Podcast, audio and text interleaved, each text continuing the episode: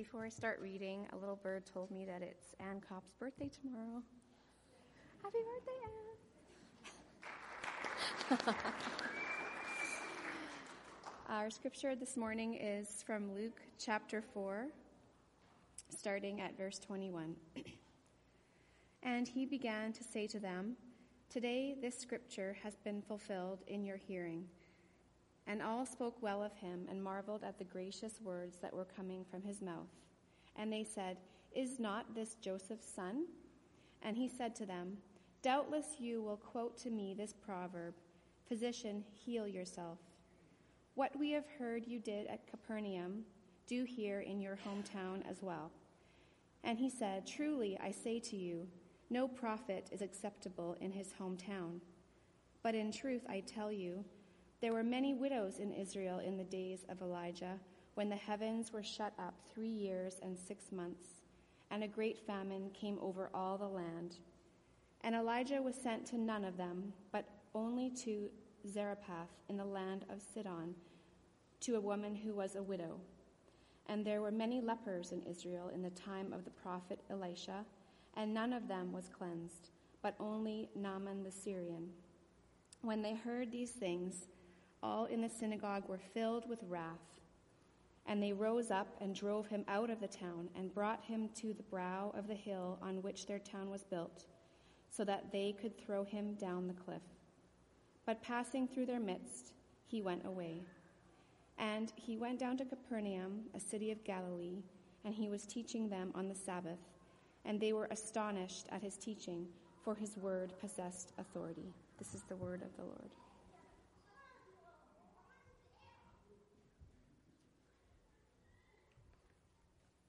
Let's pray. Holy Spirit, we ask that you would enable us to uh, encounter Jesus through this text this morning to the glory of God the Father. Amen. Morning. Thanks so much for having me. Uh, again, it's always good to be here and to worship with you and to preach. Uh, I thought I'd give you a little bit of context on that text. I'm sure to you it seemed a little bit out of the blue. You know, why are we reading this particular text? Uh, in the Anglican tradition, we have what's called a lectionary. Uh, and that appoints readings to be read for every Sunday of the year. So that was the gospel that was appointed for today and what I preached on this morning. Uh, and our lectionary generally follows the life of Jesus. So at Christmas, we read about his birth. Epiphany on January 6th, to read about the wise men. The Sunday after that was uh, his, his uh, baptism in the Jordan, then the uh, first, first miracle at Cana. Last Sunday, Jesus arrives back in his hometown and starts to read scripture in his home church, at his home synagogue in Nazareth. And this is what he says. So this is, for, this is the text from last week, just for some context. He gets up and he reads from the prophet Isaiah, he says, The Spirit of the Lord is upon me because he has anointed me to proclaim good news to the poor. He has sent me to proclaim liberty to the captives and recovery of sight to the blind, to set at liberty those who are oppressed. And then he sits down and says, Today this scripture is fulfilled. In other words, I'm this guy. I'm the Messiah. And he's doing this in his hometown in Nazareth. So that's the context that's the text that immediately precedes this text today. So I want to, today on, uh, for our sermon, I want to try to answer two questions with respect to this reading that we just had. The first one is, what does Jesus encounter in his hometown in response to his teaching? And the second question is, what is Jesus' response to what he encounters? And then we'll look at how these things might apply to us today. So, Question A, what does Jesus encounter in his hometown? And I've got four, four points here. The first one is this. At first, Jesus encounters a spirit of flattery. A spirit of flattery. If you uh, are, are, have your Bibles, you can look at Luke 4, uh, starting at verse 22. The text says this And all spoke well of him and marveled at the gracious words that were coming from his mouth. The term gracious words is more literally rendered words of grace.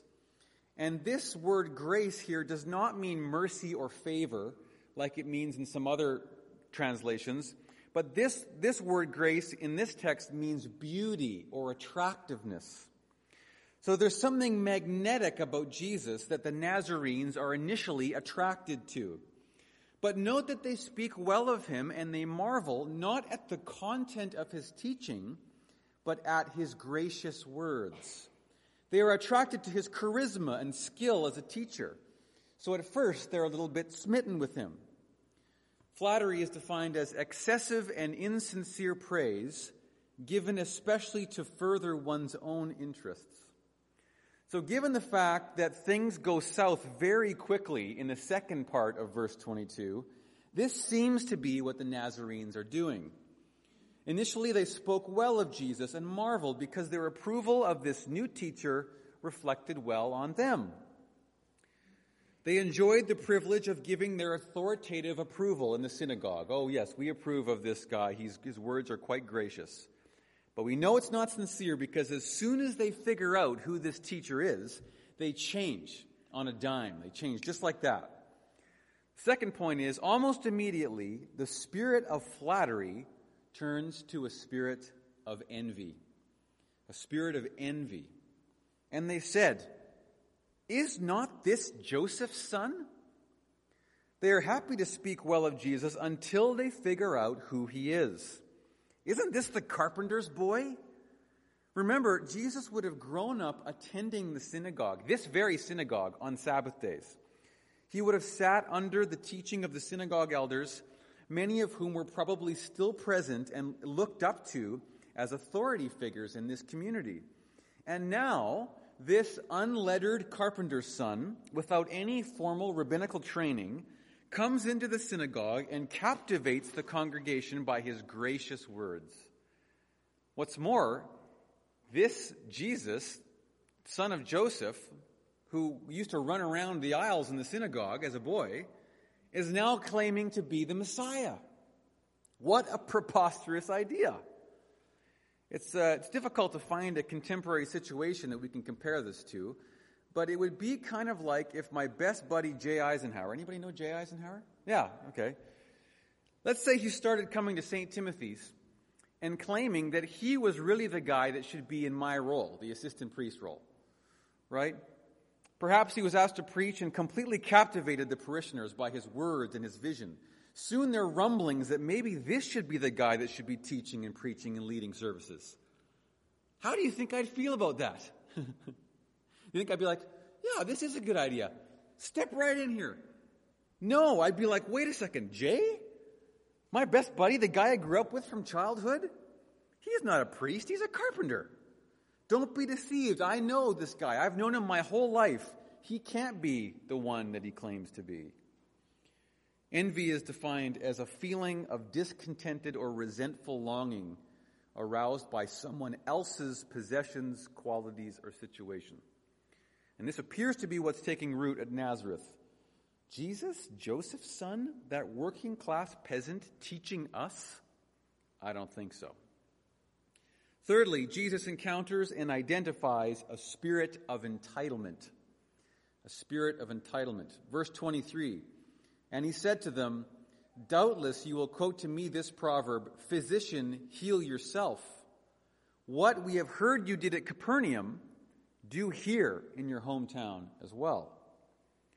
What does this mean? now, apparently, the Nazarenes had heard some rumors that Jesus was doing some stuff, signs and wonders and healings in Capernaum but in all the years that he had been among them in his hometown, they had never seen him do anything quite like that.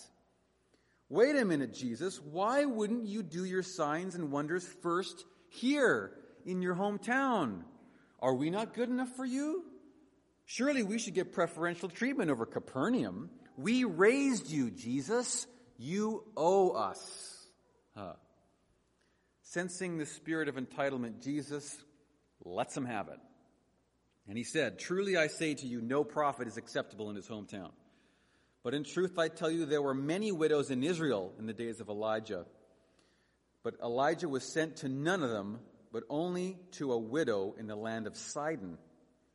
And there were many lepers in Israel in the time of the prophet Elijah, and none of them were cleansed, but only Naaman the Syrian. You think I owe you something? Jesus says. I would sooner take my ministry to lepers and Gentiles. In a scathing indictment, Jesus compares the Nazarenes to Israel in the days of Elijah and Elisha. Israel wouldn't receive the ministry of their own prophets, so Elijah and Elisha ministered to the enemies of Israel, Gentiles from Sidon and Syria. The scope of Jesus' mission here has grown to a level that the Nazarenes are just not comfortable with. Jesus came for the sake of the whole world, but the Nazarenes are upset that they are not the ones getting preferential treatment. They have a spirit of entitlement. They don't realize that Jesus' mission has far outgrown any earthly allegiance he has to his hometown, and they can't see beyond the walls of their own synagogue or beyond the borders of their own town. And really, uh, the Nazarenes are serving as a symbol in this text for Israel as a whole. Going back to Abraham, God's purpose for blessing Israel was always for the purpose of blessing the nations. God blessed one man, Abraham, so that all the nations of the earth would be blessed. But Israel's only concern was maintaining their status as the chosen people, the privileged ones. But Jesus will have none of this. I will not favor you just because you are Nazarenes, he says. If you won't accept me, I will take my ministry to those who will. We're reminded of the words of John the Baptist to the crowds who came to be baptized in the Jordan. Remember when he says, And do not begin to say to yourselves, We have Abraham as our father. For I tell you, God is able from these stones to raise up children for Abraham. Even now the axe is laid to the root of the trees. Every tree, therefore, that does not bear good fruit is cut down and thrown into the fire. In other words, just because you happen to be born Jewish or born Christian or born into this family or that country or that family doesn't mean that you are entitled to an automatic in with God. Peter builds on this idea in Acts 10. He says, Truly I understand that God shows no partiality, but in every nation, anyone who fears him and does what is right is acceptable to him. But the Nazarenes don't get this. Physician, heal yourself. Start at home. Why are you doing things there and not doing them here? We're your people. You should be doing your stuff here. They're entitled. Fourthly, in reaction to Jesus' scathing words, the Nazarenes respond with the spirit of anger. A spirit of anger. Verse 28. When they heard these things, all in the synagogue were filled with wrath. And they rose up and drove him out of the town and brought him to the brow of the hill on which their town was built so that they could throw him down the cliff. so they, now Jesus' uh, gracious words are a different, distant memory. Remember the first, first verse of this text. They were all, you know, saying, oh, this guy is a great teacher, great, we love this guy, he's great. And now they're trying to push him over the cliff. How quickly they've turned. The spirit of flattery quickly turns to a spirit of envy which gives way to a spirit of entitlement, and finally to a spirit of anger. The pride of the Nazarenes has been attacked to such a degree that they are willing to kill to defend their pride. And that's what all this is really about, isn't it? Pride. All of these movements flattery, envy, entitlement, anger they're all the fruits of pride. So, how does Jesus respond to his rejection in his hometown? Verse 30. But passing through their midst, he went away. Ooh, he went away. Powerful words there. And he went down to Capernaum, the people that the Nazarenes were envious of. He goes to Capernaum, a city of Galilee, which would have stung even more. And he was teaching them on the Sabbath, and they were astonished at his teaching, for his word possessed authority. The text doesn't say how Jesus passed through their midst. Uh, commentators have uh, wondered about this. Was it the force of his presence? Uh, did he say, remember, like in, in John's gospel, where he says, I am he, and everyone falls down as if they're dead? Uh, or does he say some words and the crowd parts? We don't know. What we do know is that it wasn't Jesus' time yet to die. He was appointed not to die over a cliff, but upon a cross for the sins of the world. So, as the text says, he went away. He went back to Capernaum, where they would receive him and his message.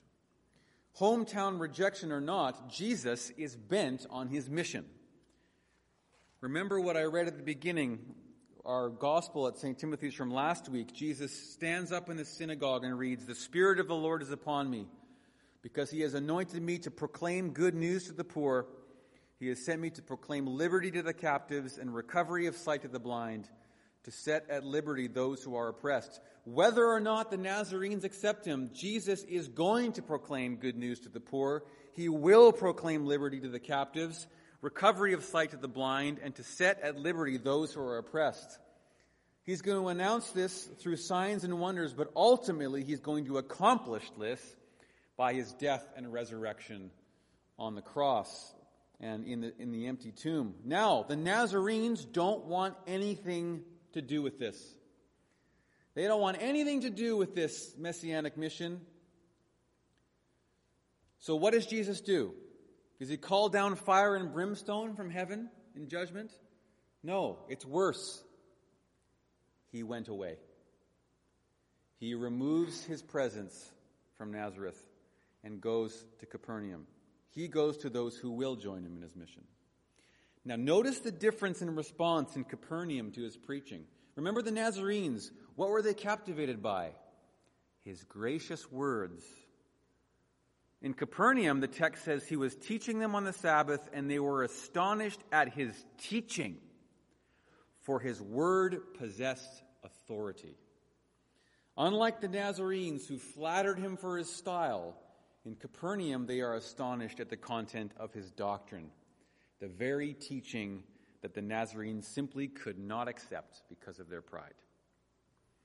So, how does this apply to us?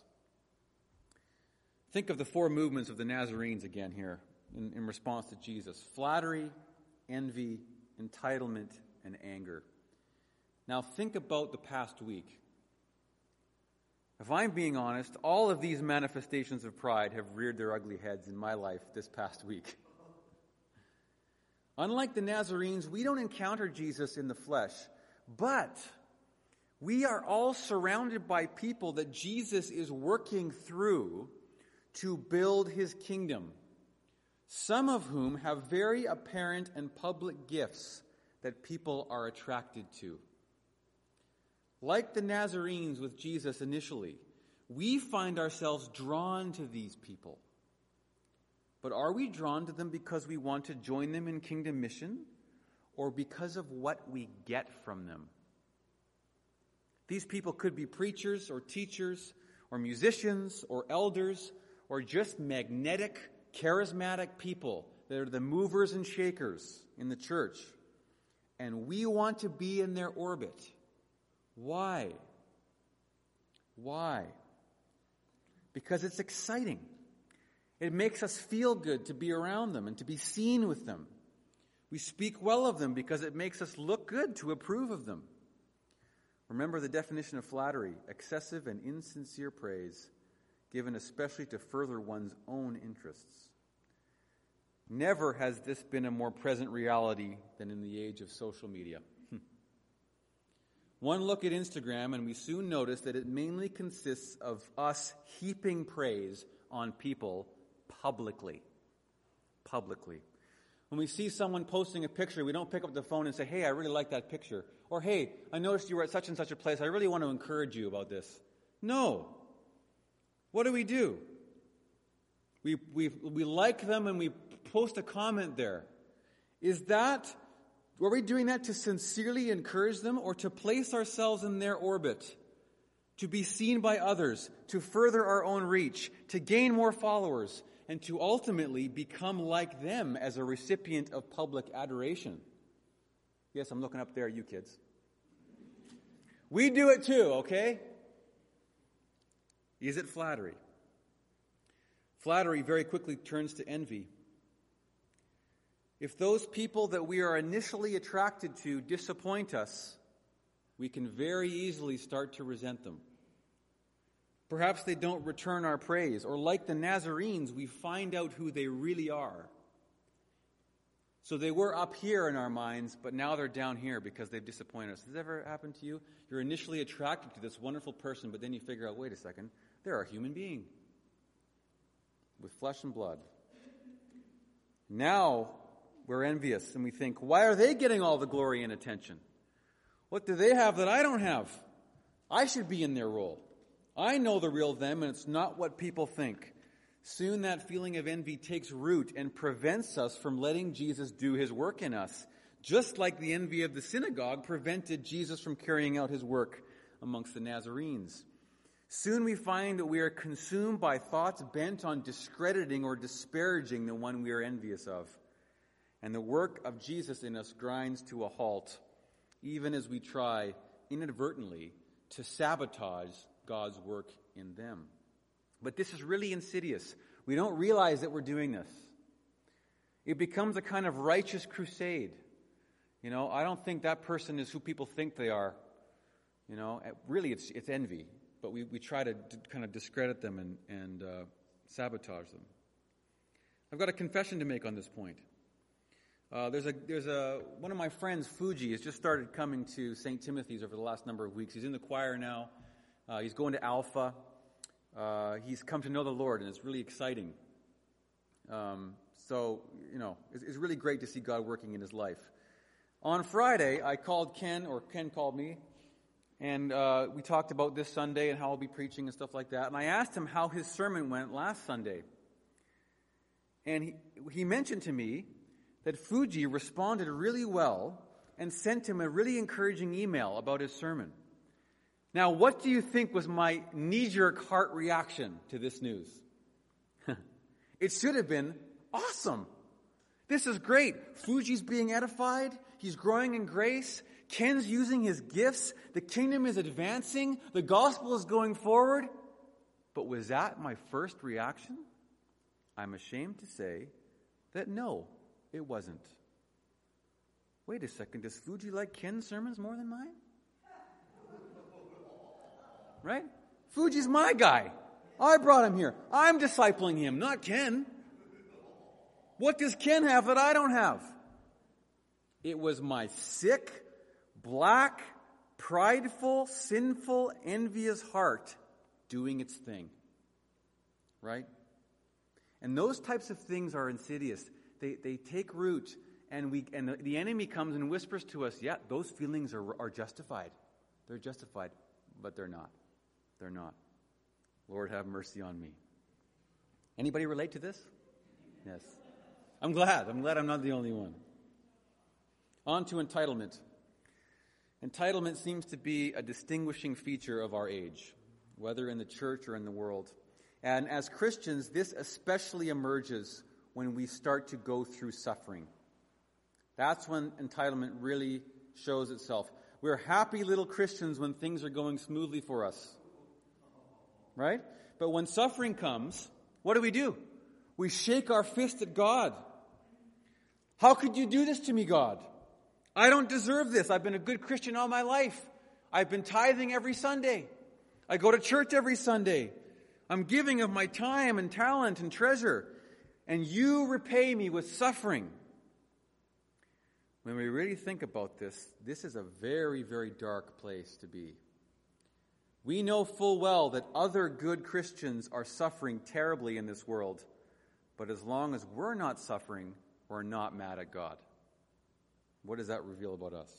We've all had these thoughts. I've had these thoughts. What this ultimately boils down to is that deep down inside, we think God owes us.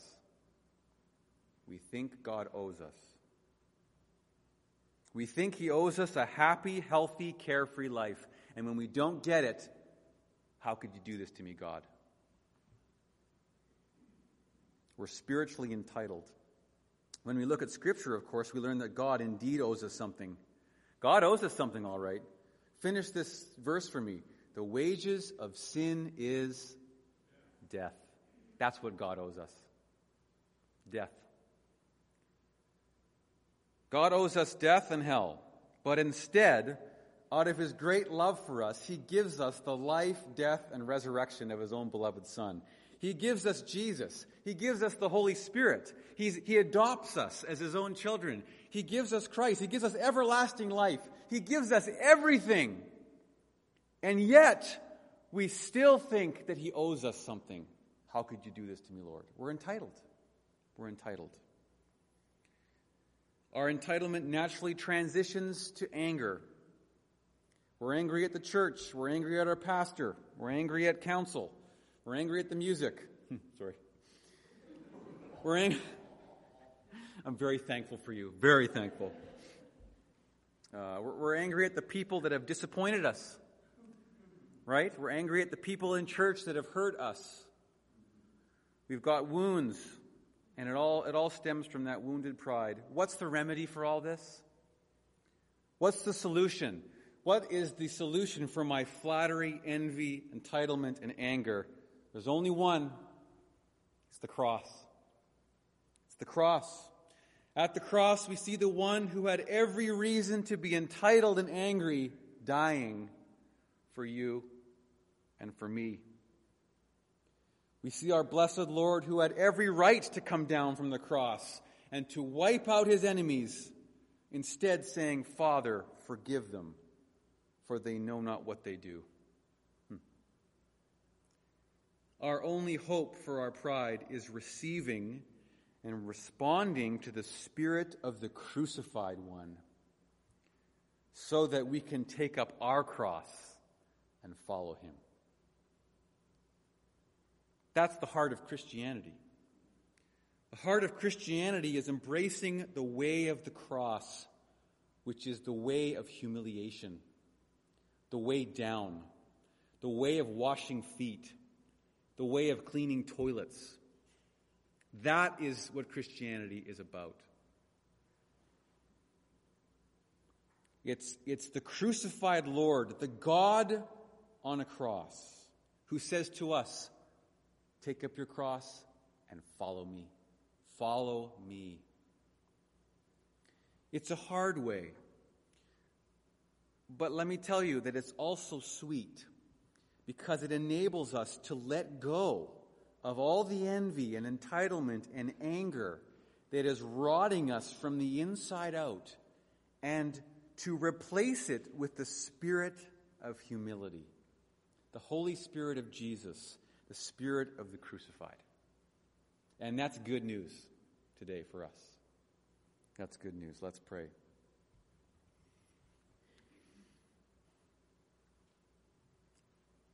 Lord Jesus Christ, we are so humbled by your humility.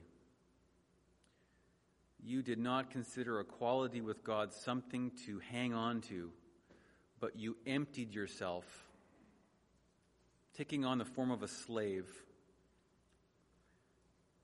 suffering even death, death even on a cross. But we know that therefore God highly exalted you and has given you the name that is above every name. And we pray that you would enable us to bow the knee to you, to humble ourselves, to come before you as our Lord, and to embrace the cross and enable us to take up our own cross and follow you. We pray that you would heal us on the inside, heal us of our envy and of our entitlement and of our pride and of our anger, and help us to follow you. We pray that as we come to the communion table, that we would encounter you in these holy mysteries. This we ask in your name, Jesus. Amen.